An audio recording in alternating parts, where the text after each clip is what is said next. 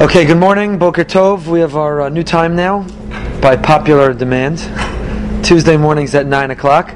And um, we're going to do our usual um, our usual overview of the Parsha and then begin to dissect some sukkim uh, specifically inside. So, overview of Parshas Re'eh. We have the schus of reading Parshas Re'eh this Shabbos. Parshas Re'eh begins, of course, with the great statement of Bechira Chavshis, the axiom of our faith of free will that we determine our destiny. Of course, it's a Kadosh Baruch Hu, it's God. We discussed last uh, Shabbos in the drasha, the drasha Saran, the beginning of the tenth drasha. Who is it? Kochiv Otzim Yadi, or is it Uvacharta, or is it uh, Re'eh Anochi Nusein Lefnechem Hayom? Do we choose, or does a Kadosh Baruch Hu choose? And of course, the Dran was Medayik that it's uh, you have to remember V'zacharti Hashem Lakecha Hu Anosein Lecha Koach Lasos Chayil. Pasuk doesn't say, remember Hashem gives you chayil, He gives you wealth. He gives you koach lasos chayil. Hashem endows us with ability and capability, and how we use them is up to us. So here too, Moshe refers in the beginning of the parsha, Kosh Baruch places before us a life, a lifestyle of bracha and kloa, and whether we engage it or not, the choice is ours. Parsha continues with the sanctity of the land. We're going to enter the land. The land is holy, and the uh, relationship with the land. We can't be like the other nations of the land. We have to destroy their pillars and idolatrous places of worship, and so on and so forth. There's a uh, the halacha of private altars. We're not allowed to do kol yashar be'inav. We can't do everything what everyone what they want. You can't have a barbecue altar in your backyard and offer a korban the way you want. But there's going to be a centralized offering, centralized ritual, centralized practice. The halacha then about eating uh, consecrated foods only in Yerushalayim. Didn't they do it after they ended in Israel? Yeah, but until the Beis Hamikdash was set up, they had bumbles. This is all discussion. Beit. And then we're going to we're going to get to our psukim, which deal with the halacha, the permission to eat meat in general. It's what we're going to analyze a little more closely this morning. General principles of halacha, a reminder, shmor v'shamata, and we'll discuss that as well this morning. The uh, specifics of what did the Torah mean, shmor v'shamata, that safeguard and listen. Shouldn't you say the opposite, listen and safeguard? And then you're not allowed to learn from the Canaanim. The obligation is when entering the land of Eretz Israel, you have to rid the land of the Canaanim, rather than absorbing or copying their practices. We're supposed to rid ourselves. Does that mean that you have to destroy them? The Allah Rambam writes, you give them three options. They could leave, they could stay in Eretz Israel but observe the Sheva Mitzvah B'nai Noach, or we kill them. Those are the three options. Is it instructive for today? Uh, I don't know. Uh, the Torah then delineates. Torah then delineates uh, three threats to the Jewish people. The first is a Navi Sheker, someone who is a false prophet. We had an interesting discussion two Shabbos ago. False prophet in terms of Bar Kochva, Bar Koziva. Even Rabbi Akiva fell prey to believe that he might be Mashiach and he first presented himself as a Navi, he fulfilled the criteria of a Navi. And then they, they smelled, as Medrash says in Medrash Eicha, that he was not uh, proper. And ultimately he was killed. It's machlokas. Who killed him? Bar Kochba? Was it the Romans? Was it the Jews? The Jews caused him to be killed. But in any case, the threat of the Navi Sheker. The second is the Mesis Umediach the one who threatens by enticing us to go astray, who seduces us and tries to uh, recruit us to a life of idolatry. And the third is the Ir Nidachas. And Ir Nidachas is an entire city that worships idols. All three threaten the Jewish, the fabric of Jewish life, threaten our faithful lifestyles, the Torah tells us how to get rid of them. The Navi Sheker, the Mesis Umediach, and the Ir Nidachas. Torah that tells us, Bonim Atem Hashem Elokeichem, the beginning of Perak Yudalid, we are children to Hashem, and because we're children, we analyzed this last year or two years ago, because we're children to Hashem, Los do, therefore we have to have a certain respect for our body, and the way that we mourn death, think we saw Mefarshim beautifully. Because we're children to Hashem, we realize the soul is immortal. And with death, death is only from our perspective tragic. From the perspective of the soul, death is actually ecstasy. It returns to its creator. So don't mourn excessively by carving your skin, because to mourn excessively is to deny the world to come, is to deny the immortality of the soul. One should mourn because from our perspective it's painful. But to mourn excessively by to mourn excessively would be to imply that the soul does not have a world to come, the soul does not have a future. And then, of course, we have uh, the halachas of kashrus, different foods. We have Meiser Sheni, the tithe. We have the halachas of Shemitah and the cancellation of loans. We have the halacha of taking care of the poor person, the indigent. We have to be careful. And the parsha ends with the shalosh regalim and the obligation of aliyah l'regel, the obligation of going up to Yerushalayim for the shalosh regalim. So it's an action-packed parsha. It's a long parsha, but we are going to spend our time this morning analyzing Perak Yud Beis pasuk beginning pasuk Chaf. Perak Yud Beis Pasuk Chaf, chapter 12, verse 20 in the Stone Chumash. It's page 1004 at the very top. Why are we starting in the middle of a parak, you may ask? We've mentioned many times that the prakim were established by Christian editors for the purposes of the disputations. In the Middle Ages, when the Christian uh, clergy would challenge rabbis to disputations and to public debates in order to try to prove the their way of life, that the verses support their theology. So, in order to e- more easily reference verses, they assigned chapters to them.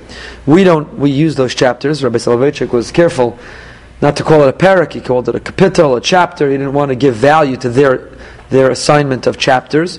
We use it, but the real way to understand the break in the theme of psukim of the Torah is to look for the psuchos and the stumos. Look where there's a break in the text when you have a space. And here you have a space, Yibbeis Pasuk Chaf, you have that space, which tells us from the Torah perspective, there's a natural break in the in the pasuk, and therefore it's a good place to begin. Says the Torah, Ki Hashem Lokecha es gvul di ber lach. Basar ki basar. B'chol avas nafshecha tocha basar. So what's going to happen? Until now there's a halacha, you're not allowed to eat meat. You could, if, you, if you crave meat, the only way that you could eat meat is if it's consecrated meat. You have to go to the Mishkan and you have to offer a korban. And only when you offer the korban do you have access to eating meat. says the Torah, when you come into Eretz Yisrael and you will expand your borders, Hashem will expand the borders. Namely, when you come into Israel, Moshe is talking to them as they're about to go into Israel, and you'll expand your borders. So uh, there's permission given to be able to eat uh, meat, even if it's not the result of a korban, even if it's what we call chulin, even if it's meat that is shechted properly, and you barbecue in your backyard. So the pasuk says, when Hashem, uh, your God, will broaden your boundary, as He told you He will, and you'll say, "I'm tempted. I have a taiva. I want to eat meat." You have a desire for meat. To your heart's desire, you're allowed to eat meat, says the Torah. According to all of your desire, tochal basar, you're allowed to eat meat. It's interesting, the article translates to your heart's desire. But that's not what the Pasuk says. It's avas nafshecha. Nafshecha, nefesh, is not a heart. Soul desires. Nefesh is not a heart, it's a soul. It's the animal soul. The neshama is the human soul. The nefesh is the animal soul. Pasuk says when your animal soul will crave meat, you're allowed to eat meat. You see, it's not the it's not the godly soul that craves the meat. It's the animal soul that craves the meat. So the Torah here permits shchitas chulin. It allows for uh, eating mundane meat or unconsecrated meat.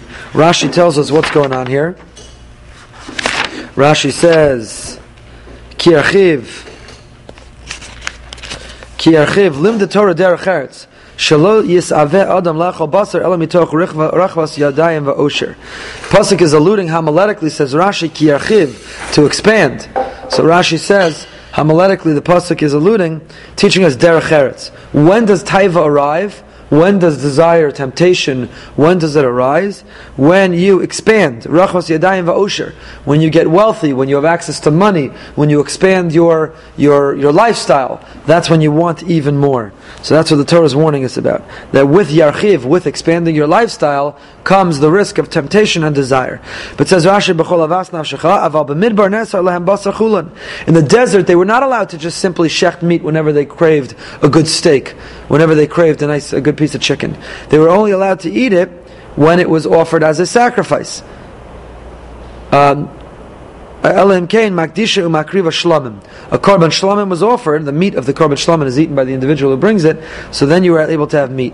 But other than that, you didn't have access. So now Moshe is telling the people, when you'll come into Israel, ki gvucha, uh, then gvucha, then a Baruch will allow you to eat the meat.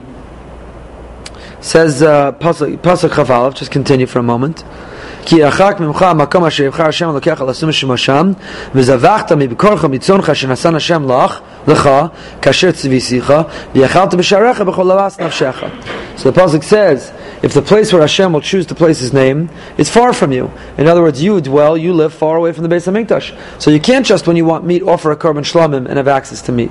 So what can you do? You can slaughter from your cattle and your flock that Hashem has given you. I have commanded you. You can eat in the city to your heart's desire. So if you live somewhere far from the Mishkan, from the base of Mikdash, you don't have access to eat, bring a korban shlamim every time you want meat. So here the Torah permits shchitas chulin. This is the Torah permitting eating meat even when it wasn't offered in the context of a korban. Says Rashi Pasuk Chavav, Ki yirchak mimcha makom, v'lo sucha lavo laso shalom b'chol yom. Kama achshav sha'mishkan holech imachem. Right now, the Mishkan is traveling among all the Jewish people. You're hungry for meat? No problem. Come to the Mishkan and offer a korban. What's going to happen though when you go into Israel and you live many, many hours or days journey from there? So here the Torah permits eating privately. V'zavachta kasher tzivisicha, says Rashi, lamadnu she'ish tzivoy bezvicha heyach yishchot. Rashi says here we have the origin of the halachas of shchita. It says here, if you crave meat, how can you eat it? V'zavachta. Interestingly, v'zavachta is the same word as zevach or zvachim. What's a zevach? It's a sacrifice. But we're talking about shchitas chulin. We're talking about secular. We're not talking about sacrifice. The whole point of this verse is to tell you, even when it's not in the context of a sacrifice, but you crave meat, you can do it privately in your backyard. Shecht an animal, a cow, and then drain the blood, and then off, and then uh, put it on your barbecue. But Rashi nevertheless notes that you have a tzivoy of zvicha. Nevertheless, you have the similar obligation. Just like when it comes to korbanos, you have to shecht. So too, when you want to eat it privately, you have to shecht. What are the laws of shechita? V'zavachta it says you have to you have to offer it as a korban. Kasher tzivisicha. Shecht it like I commanded you. Where did God command us how to shecht? So Rashi quotes the Gemara in Chulin Chavches. This is incredible. If I ask you, where in the Torah, point to the chapter and verse where it teaches me the laws of Shechita. There are five primary laws of Shechita. I'm not allowed to saw. There can't be sawing action. I can't press. The knife has to glide. The knife has to have no nicks. I have to check the knife. Shochtim would, would grow their fingernail long. Not the fingernail, by the way, of their thumb that has, uh, that has a pulse, but of their forefinger, of their pinky, that doesn't have a pulse. To be able to glide it along, along the knife to make sure that there's no nick. There's five laws. There's five laws of shchita. Show me, where does it say in the Torah the laws of Shechita? I can't eat animals unless they were uh, slaughtered properly. And where do I know the laws of slaughter? Lacham Moshe Messina, it's Torah Shabbat Peh. It's Torah Shabbat Peh. Absolute 100% Torah Shabbat Peh. Keeping kosher is an affirmation and the belief of subscribing to the laws of of uh, Torah Shabbat. Says the Ramban an incredible statement here. Look at the Ramban pasuk Chaf Aleph. Al Das Rabbeinu Kasher Tzivisicha Al Pol Me'alach Al Moshe Misinai. Malamin Shenestav Moshe Al Haveshet V'al Akana V'al Rov Echad Ba'of V'al. What's the halacha of Shechita? An animal has two human beings who are part of the animal kingdom. We have two pipes in our throat. We have the esophagus and we have the trachea. We have the windpipe and we have the food pipe. So when it comes to the shechita of poultry, the obligation is you have to slice the majority of one of the two simanim, and it's considered kosher. When it comes to a behema, a large animal, you have to slice uh, majority of both of the simanim. Vida says the Ramban, kishchita b'lashon hakodesh hu hakaras simane hatzavar. What does the word shchita mean? In Hebrew, the etymology of the word shchita is a reference to what's kares? Cutting off.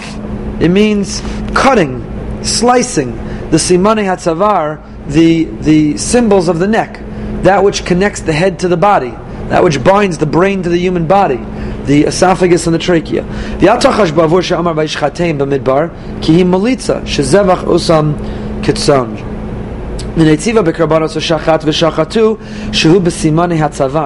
It's interesting. When it comes to karbonos, we find the language shchita being used, and when it comes to shchitas chulin, the permission to be able to eat meat even not for the purpose of consecration, we find the word zevach being used. So it's a reverse note to the Ramban. We use the word shchita to refer to every time you want meat, and we use the word zevach to refer to a korban, and yet the Torah reverses it. Why? הנה מתחילה ציווה שיהיה כל מה שהם אוכלים שלמם והם שחוטים כמשפט הקרבונוס. ועתה כשבא להתיר בשר אכולן אמר וזבחתם מבקורך בצונך כאשר ציווי שיחה בהיוסם קרבנוס ותאכל עשם חולן בכל תאווס נפשך לומר שיתירם חולן בכל מקום ובלבד שיעזבוכם כאשר ציווה מתחילה ביוסם כולם קרבונוס וזה פשוטו של מקרא וזה על הנחון. Says the Ramban an incredible concept. The reason our shchita, when we're going to eat meat privately, parallels the laws of shchita of when you offer a korban, is to tell us that when we eat meat, it has an element of being a korban. That our shechita, even for the purpose of private meat, even for our barbecue in our backyard, modeled after and parallels the korbanos of the Beis Hamikdash. In other words, we shouldn't think religious life was in the Beis Hamikdash. When I eat the meat of a korban shlamim, when is it consecrated, sacred, and holy? That's when I offered it as a sacrifice in the temple. But when I have a tailgating party outside of Dolphin Stadium, when I eat a barbecue in my backyard to celebrate Father's Day, that's mundane, that's secular, that's not imbued with any religious experience or meaning. Says the Ramban, no, it's called zevach, it's called shchita, because it's the same principle. It's a parallel experience that even when I'm not near the Beis Hamikdash, and this was true both when there was a Beis Hamikdash, but you lived far away from it. When there was a base Beis Hamikdash, you lived far away from it, or now when there's no base Beis Hamikdash, right? The Rishonim off at the Gemara says, what do we do now that we have no base Beis Hamikdash? Our Shulchan modeled after the Mizbeach, right? How do you achieve kapara? kapara? Our Shulchan is modeled after the Mizbeach. And when we have salt on the table, it's in commemoration of the bris melach, the salt of the karbonos, and so on and so forth. So you see that that's true even for the meat. When you sit down to have a good piece of flesh, you're not just having flesh.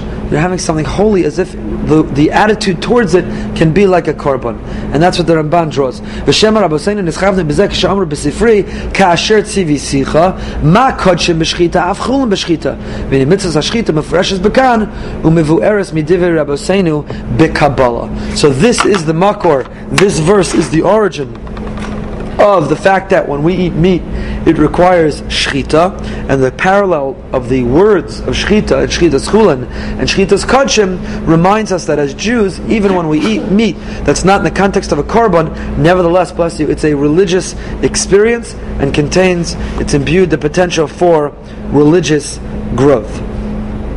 Interestingly, there's a very interesting law in the laws of shchita, not only directly related to our pasuk but I want to mention to you anyway. The, the, the, this morning's parsha gives us license to slaughter and eat meat, even outside of the framework of sacrifices and the Beis Hamikdash. Now, normally when it comes to Jewish law, normally when it comes to Jewish law, if we want to testify to the veracity and the truthfulness of an event or someone's status, what do we need? Two witnesses. You need two Adam if I want to testify to the veracity that something occurred the way it did, or to endow status upon someone, be it in Kedushin, be it a get, if we want to testify someone owes money or sold their land, the obligation is binding, they saw the new moon, the Jewish people are going to observe Yontif, it requires testimony.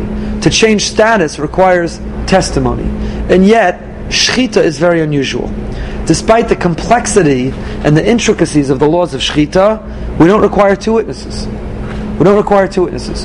Here I have an animal which is unkosher, walking around. I can't eat it. If I'm if I'm eat it while it's walking around, it's aver menachai. And a shochet who's hiding in a closet with no one around him can shech the animal and hand present the animal to us and say it's kosher, and we accept his word without without there being two witnesses to testify. In fact, this is the source of our principle that we imply today in our kitchens. Why is it today in our kitchens? You come home and your wife made you dinner or a woman comes home and her husband made her, din- her dinner, how do you know it's kosher? There aren't two witnesses to testify that everything's kosher, all the ingredients, and that it was cooked properly, and so on and so forth. What happened to eating two eidim? So we have a principle, eid echad, ne'eman be'isurim. That when it comes to the category of isurim, of religious law, in contrast to monetary or status, one witness is all that you need. Eid echad ne'eman be'isurim. Where do you learn that from?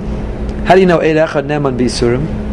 So Rashi in his commentary on the Gemara in Chulin, Daf Yud Amid Beis, tells us that this implicit trust, the idea that when it comes to religious life, I don't need two witnesses. I need two witnesses when it comes to monetary or status, like marriage. But when it comes to religious life, like my kitchen, Eid Echad, one witness is good enough It's implicit from our pasuk. What does Rashi write? Let me tell you Rashi in Maseches Chulin. T'chol yachad v'yachad ha'eminaso Torah mitzoncha v'shachad ben abakar kohanim al yado v'lo lahamid edim badavar v'lo Torah edim ela la'onesh mamon o misas bezdin ula arayos. The imagery is magnificent. Rashi writes, all the Kohanim who partake of the korban do so relying on the one who shechted. They implicitly trust and rely on his word. In other words, a Jew's implicit integrity is enough for us. No witnesses or observers are necessary. So imagine, Shechita is an incredibly sensitive mitzvah. Others depend on the shochet and his word. True, you bring the, the chicken, you bring the animal to a posek who looks, who inspects certain aspects of it. But how do you know that the shochet didn't saw? How do you know he didn't press? How do you know that his knife was smooth? There are things only the shochet could know. At the moment of confrontation with the animal, only the shochet knows if he slaughtered the animal according to the halacha. Only the shochet knows for sure, and the halacha trusts the shochet. And that implicit notion of integrity and trustworthiness, trustworthiness is codified in the halacha. We have a halacha in the beginning of Yeridei of Hilcha Shchita, Rov Mitzuyim Eitz Shchita Ksherim Him. There's a chazaka, an established assumption that the majority of those who engage in shechita are trustworthy, are honorable, and are faithful. And that was the practice for centuries. It's only very recently we have this concept of hashgacha, of third-party supervision of kashrus. Right? You all know better than I do that, that for centuries the shochet of the community had the confidence of the community. The butcher didn't have a supervision. He didn't have mashkiach. He unlocked and he locked his own shop. He wasn't suspect. But the halacha goes even further that the integrity of the shochet is the model of every Jew in other situations. That we're believed in our kitchens, because Eid Echad Neman Beisurun is derived from is derived from the shochet. Now, why did it change? What happened to the shochet's trust? What happened to our faith in the butcher? So that's a tragic story, actually, of the Jewish people, and it's a tragic story that we've become untrustworthy. The Gemara has a principle when it comes to arayos, when it comes to um, promiscuity, ain apitropas la rayas. Nobody is trustworthy. It's the temptation is so strong, it's so great. Ain apitropas, nobody is trustworthy. I was just having, we had an ORB meeting last week for hours, uh, always reviewing our protocols and procedures. Milchik restaurant, a fleshik restaurant, do we need a mashkiach tamid? Do we not, not need a mashkiach tamid? Do we need a tzmidi? Do, what if the if the balabayas is a shomer Shabbos? Does it make a difference? And I advocated for the position today, Ein Apitropas Lakashrus. After the scandal in Monsey of the Fruma Yid who was serving non kosher chickens to people, if you recall, and after essentially the scandals that come out almost every other day, the temptation and the, the, ch- the challenge, the financial temptation to an owner to substitute non kosher for kosher is so great, Ein Apitropas Lakashrus. So what happened to the implicit trustworthiness of, uh, of the shochet from our pasuk, tragically we've learned. So it's still there in theory, but in practice we have to put safeguards because tragically, to a great degree, it's been it's been lost. But it's fascinating from our pasuk we see this implicit trustworthiness of a yid. When do you need two edim? A monetary dispute, or arayos, or um, to confer status. But for religious life, the Yira Shemayim, the implicit religious life, Eid Echad Neman Be'isurim, and we see that from here, the way Rashi, the imagery Rashi provides of the Kohen, who in the Beis HaMikdash would, would gratefully and gladly eat, and in the eating is trusting his fellow Kohen, his colleague, who did the Shechita. It's very, very beautiful. Okay, weiter. Years ago, the with the as well. Yeah, yeah. Okay, weiter. Uh, Pasuk Chav Beis. Ach kasher yeachal es hatzvi ves hayal kein tochlanu hatame v'tohor yachtav yochlanu. Says the Pasuk, even as the deer and the heart are eaten, you can eat it. The contaminated one and the pure one may eat it together. Contaminated one and the pure one may eat it together. What are we talking about here? We're talking about the slaughter to that of animals that are ineligible for use as karbanos. Right? These animals, a deer, is not offered ever as a korban. So you're allowed to uh, use it for personal use, just as it's ineligible for a korban. One may have thought that if the Beis Hamikdash is too far, still you need to ha- correct, create a private altar, krill, you need to create a private mizbeach. That's what the Ramban writes here on this pasuk. Look at the Ramban.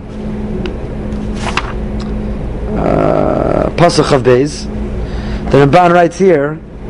כי מפני שציווה במדבר שלא יאכלו בקר וצאן רק בזבחי שלומים ומוזר בהם כי הנפש שתוך בשר מזבח שלום אשר להשם ותמסה עליו נחרסה אומר בכאן שיאכל בכל לבס נפשו בחולן וכשיאכלנו הם הטומא בקער האחס כאשר הם אוכלים במדבר הצבי והאייל שאינו קרב על המזבח In other words, I might have thought that when I don't live, when I don't have access to the base of Mikdash, to the Mishkan, so I have to create a private bama, a private altar. And that's the only way I can have access to meat.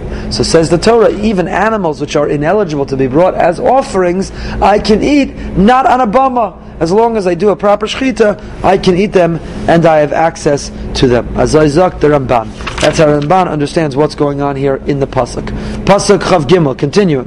Rachazak adam, ki adamu anefesh. But when you eat these animals privately, not in the context of karbanos of sacrifices, you're eating them simply in the context of you love a good barbecue. However, you have to remain careful that you not consume the blood. Spill out the blood. Do not drink the blood. No access to the blood. Why? And what do you do? Says Pasuk Chavdalad, Lo sochlenu, don't eat it. Al haaretz tishpachenu kamoyim. Pour it on the ground, let it run like water. Lo sochlenu, don't eat it.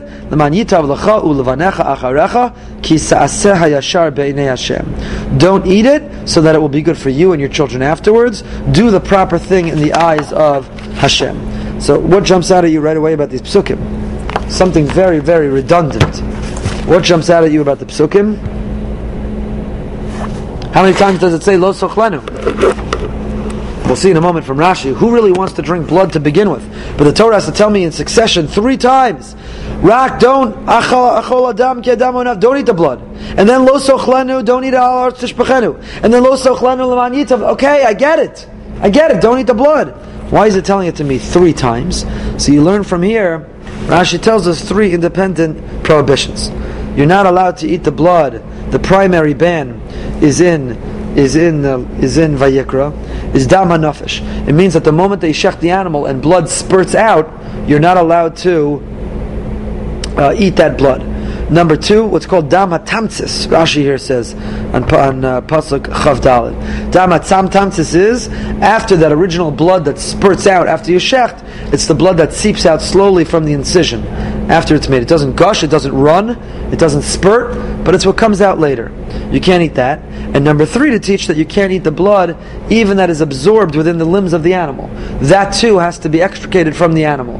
How do we do that? By salting the animal. By salting the uh, the flesh of the animal, it draws out the blood. So the three times it says you can't eat is to correspond with the three prohibitions or the three periods of when you can't eat.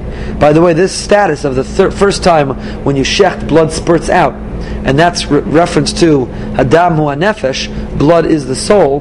That's why we, when we bury a person, we also bury them with any blood.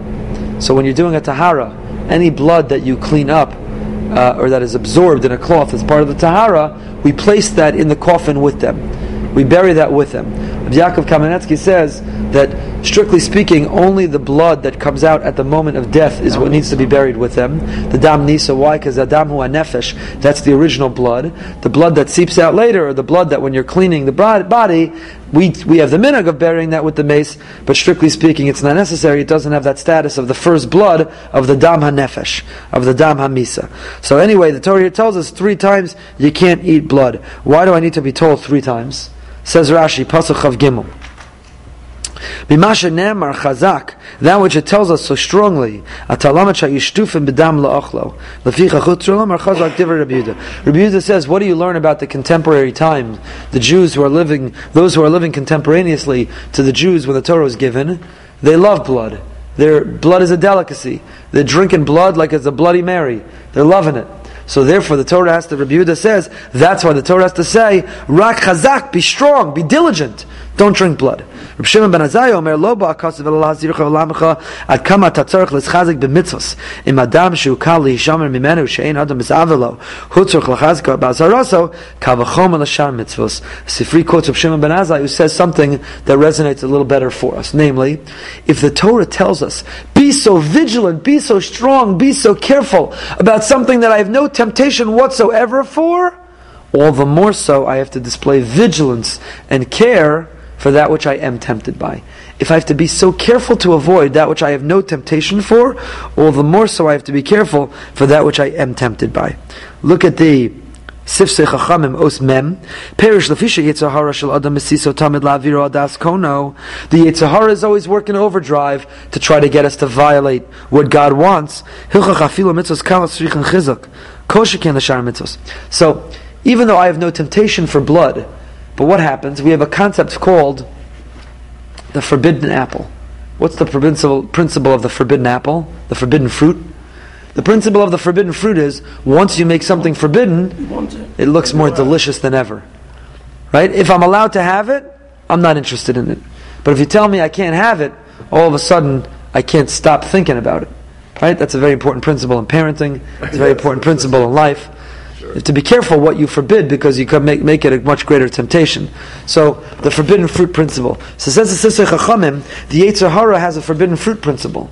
If God forbids it, then you crave it. So even though you have no real desire for blood, but the very fact that it's forbidden creates temptation to it. And nevertheless, you don't desire it. But the Torah tells us, be core strong, be vigilant, because after all it violates what Hashem wants. So. So that which you're really tempt- tempted by, that which you really desire, to cut corners on your tax returns, and to look and stare and gaze at something or someone you shouldn't be looking at, so certainly you have to be vigilant. That's what Rashi interprets, Rak Chazak. It's telling us to be, quoting the Sifri, Rebbe Lazar, Shimon Rabbi the Ben Azai, if you have to be vigilant with something you're not tempted by, all the more so you have to be vigilant by that which you are tempted by. Okay, the Sforno understands differently.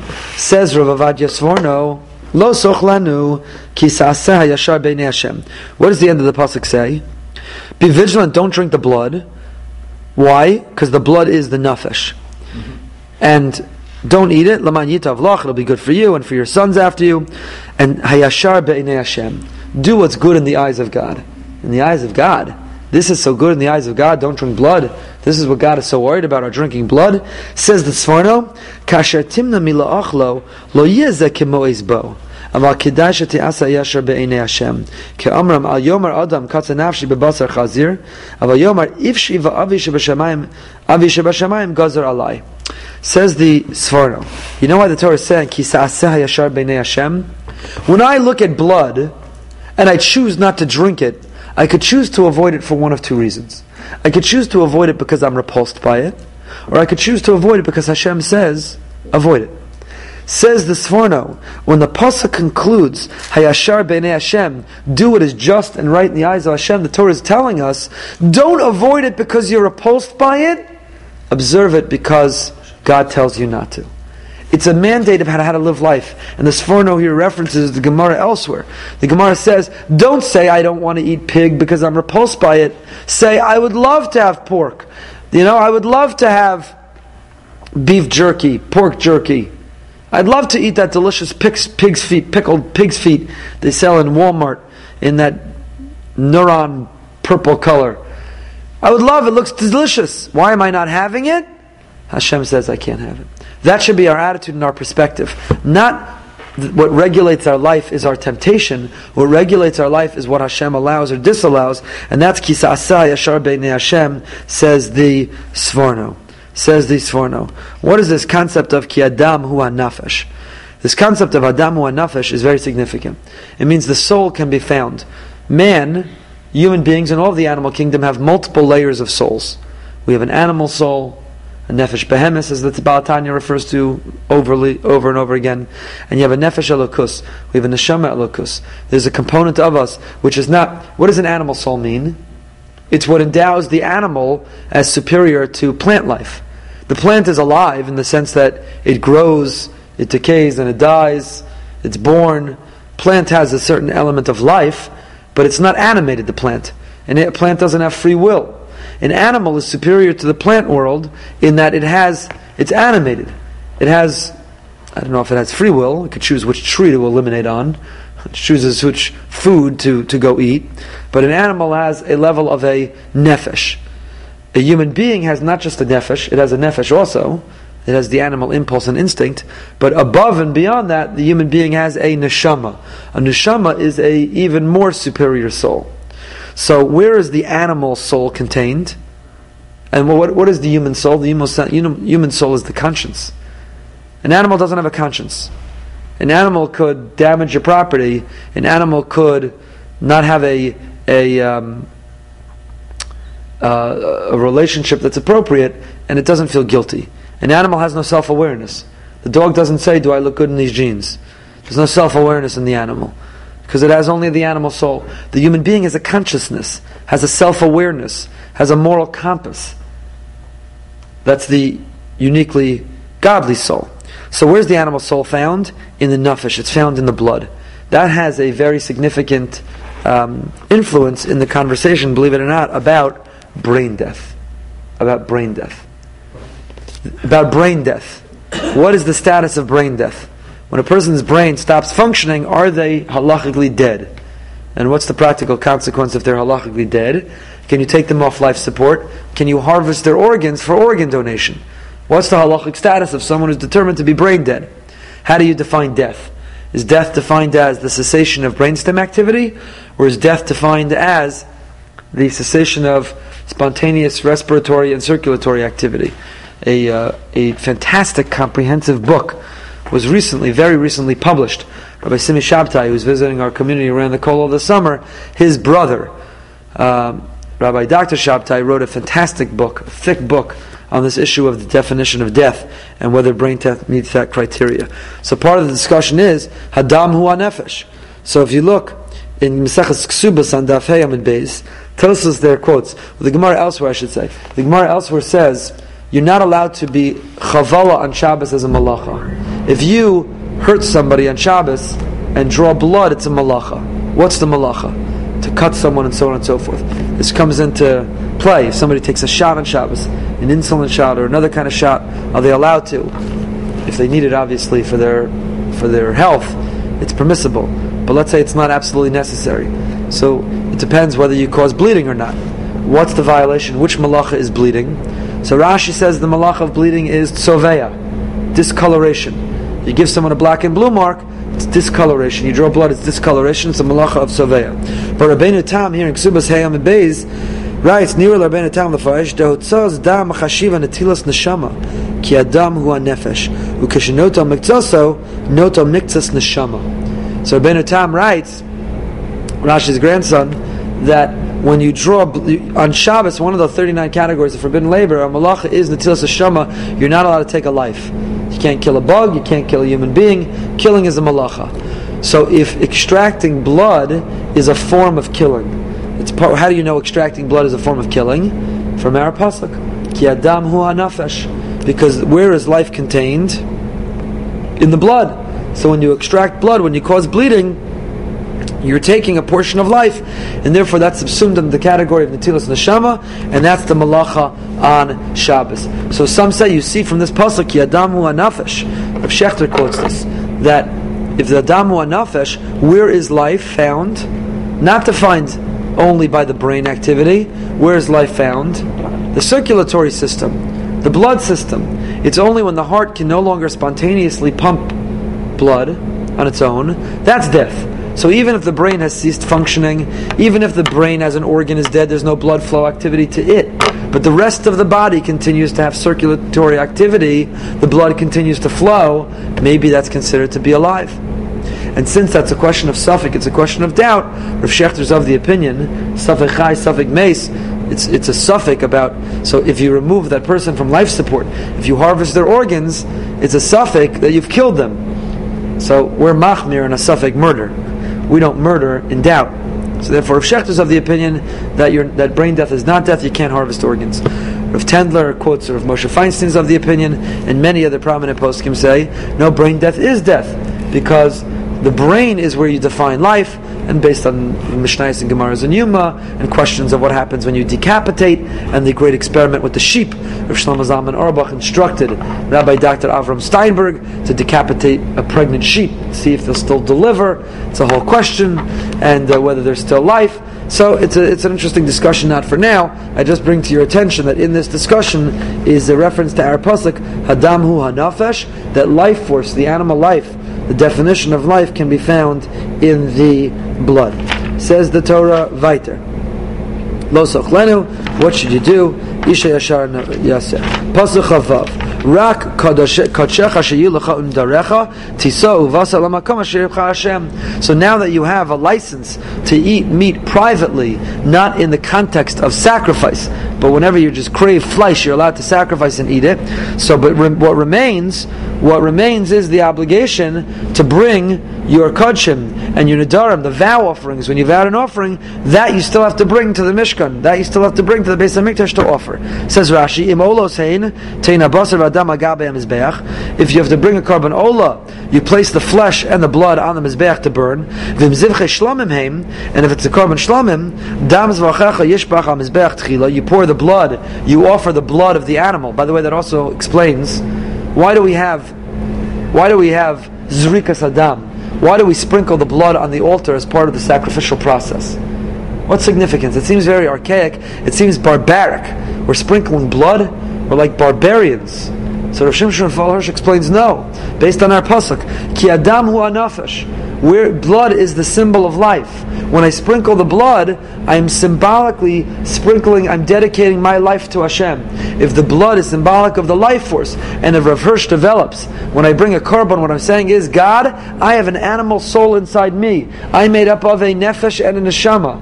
And God, when I sacrifice the animal, I am symbolically sacrificing the animal impulse, the animal instinct in me. I'm sacrificing it to you. When I, when I burn its fats, I'm burning its indulgences. When I when I sprinkle its blood, I'm sprinkling ki adamu anafesh. I'm dedicating my very life, and I'm ve- dedicating my life force. That which uh, that which I am alive, I dedicate to you. That's the symbolism. So a korban shlamim. First, you de- you sprinkle the blood on the mizbeach, and then you eat the uh, the flesh.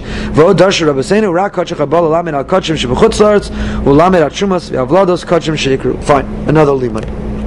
Okay, continues the Torah. Continues the Torah.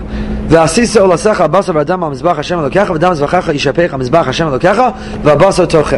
Right, you bring your korban ola and you bring the blood to the mizbeach and you sprinkle on the uh, mizbeach and then you could eat the meat. Pasuk Chavcha, Shmor v'shamata is called Dvar Masher Ahila Shanochi Mitzavechka L'man Yitov Lacha Lavanecha Acharecha Ad Olam Ki Sa'aseh Tova Yashar Beinei Hashem Elokecha Shmor v'shamata Translate for me.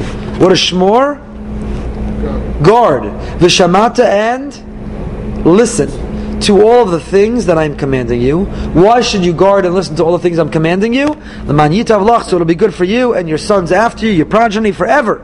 Why? Do that which is right, do that which is just in the eyes of Hashem, your God. What is Shmor and what is Shamata? Says Rashi, Shmor Zu Mishnah. Shata tzarech l'shamra bebitnecha shelo tishkach. Learn Daf Yomi. Go to shiur. Study Mishnah. You have to learn Torah over and over and over to make sure that you don't forget.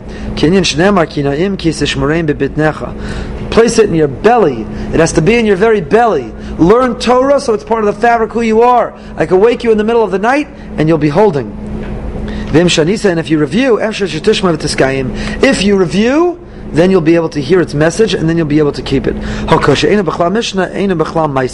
What does he mean? So what is Shmor v'shamata? Shmor, safeguard, means chazara. Learn and learn and learn, review and review and review. And if you bring that diligence, if you bring that attitude, then v'shamata. See, if you learn once, you go to the daf it goes in one ear and one and out the other ear.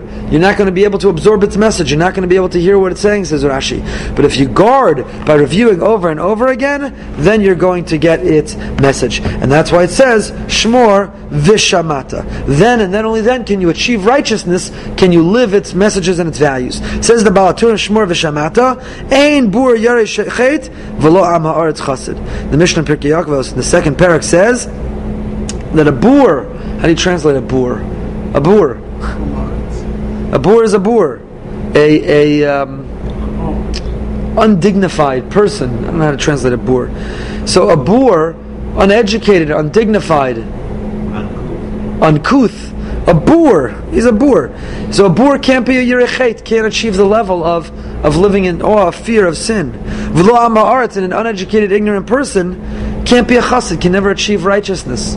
Why? Because you need this information. You need to know the values in order to learn them.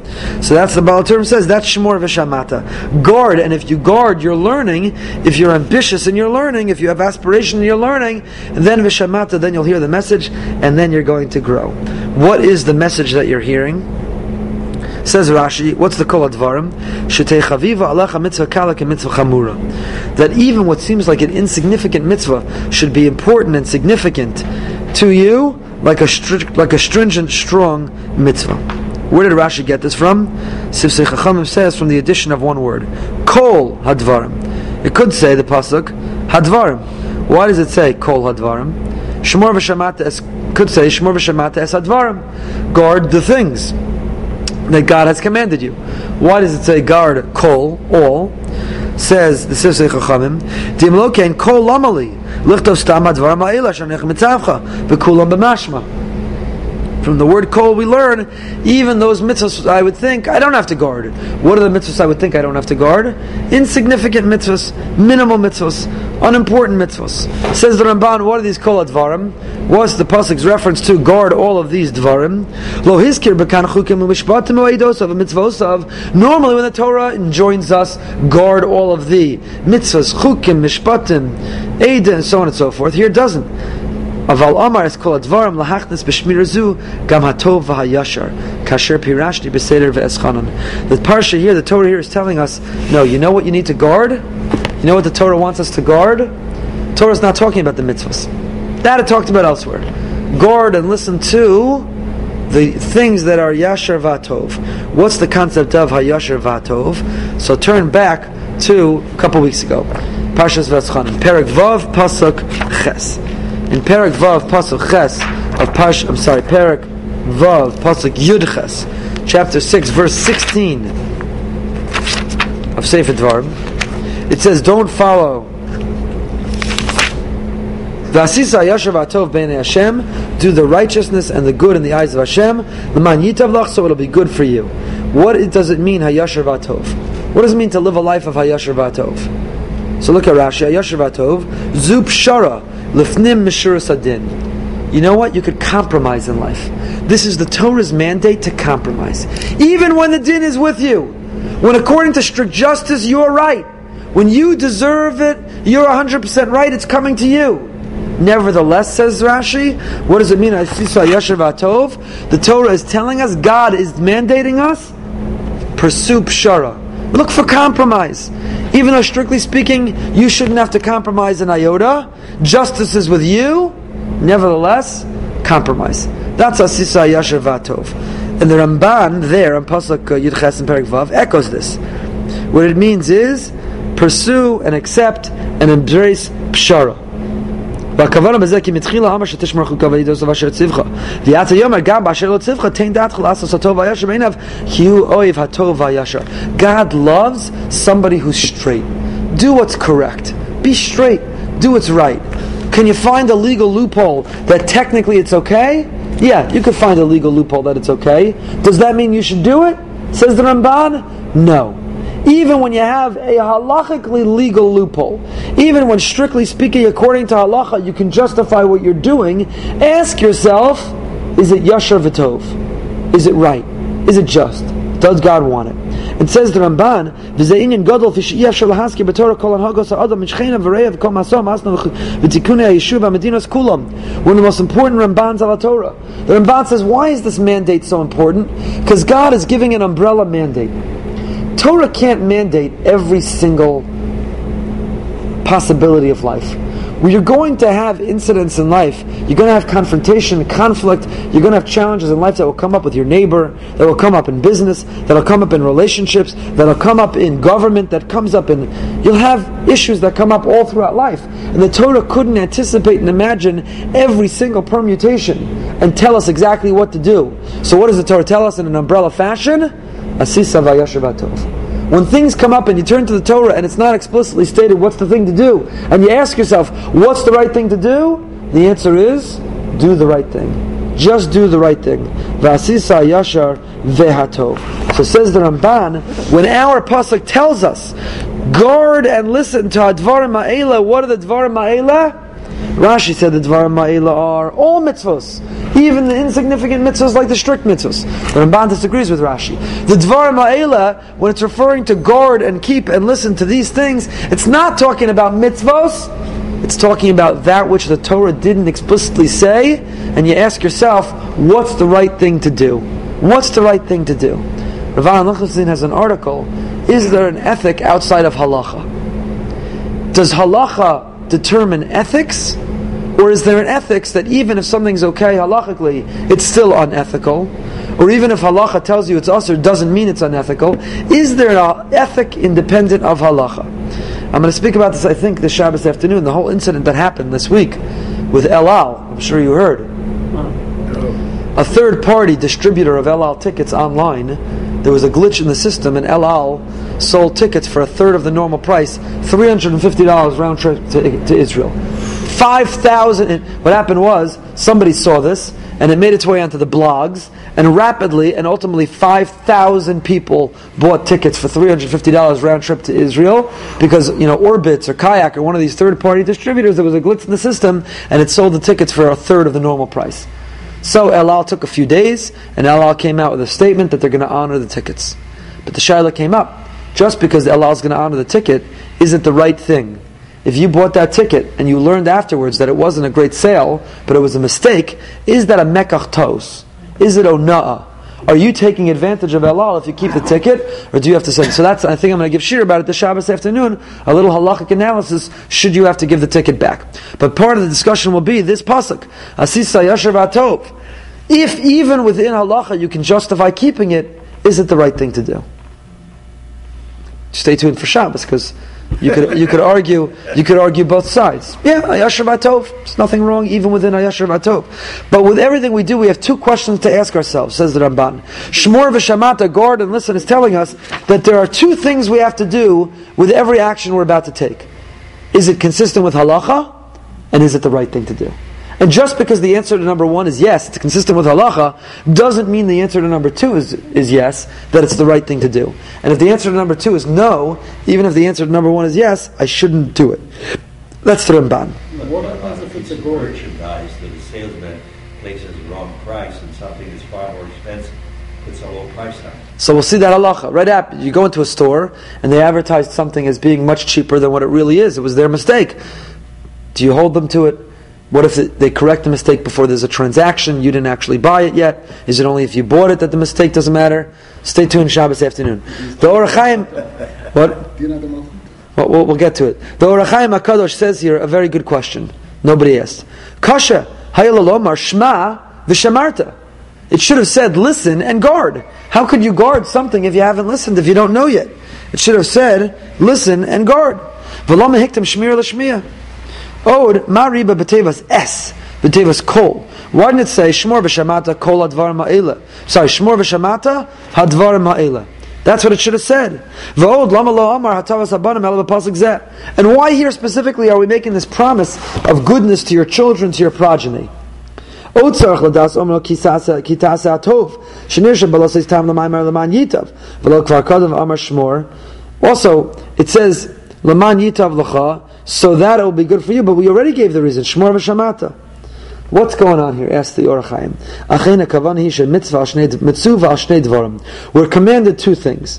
Echa Torah u mitzvos. Hashem asher kvanod Yisrael mipi Moshe. Number one, it's a reminder to observe and to keep and to safeguard the mitzvos that Moshe has given us. Ubeis asher yigzuru rabbeinu agdar masiyagam asher yichadshu. Lezeh keneged Torah v'mitzvah shem yiduim kvar b'Torah asher uh, emor shmor. Ukeneged dvarim es chadshem rabbeinu amar v'shamata. Listen what the Ohr HaChaim says. There are two levels of embracing Torah. There's the Torah Shabbat there's what Moshe gave us of Torah, and then there's the safeguards and the fences that our rabbis gave. Our rabbis created a siyag Torah. Our rabbis created created rabbinic law. So shmor means guard the Torah that Moshe gave. The shamata and says Moshe, listen, listen carefully when the Chachamim will come and perform and place safeguards and fences around those Torah laws. Vishamata, listen to what they have to say. Shmor Vishamata says the Ohr HaChaim Hakadosh correspond with two types of law: Torah law and rabbinic law. And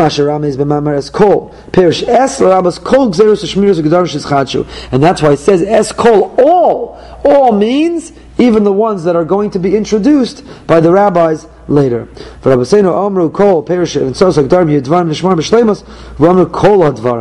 And the Rambam and the Ohr HaChaim continues, and that's what it means.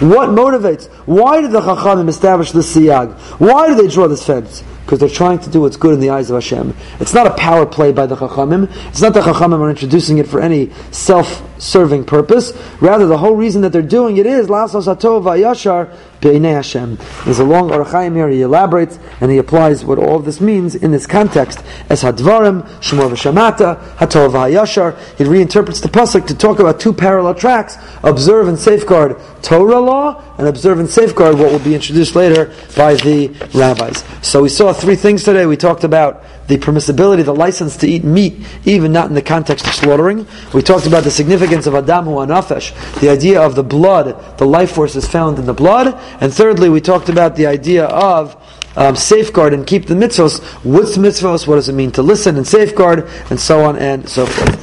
Have a fantastic week.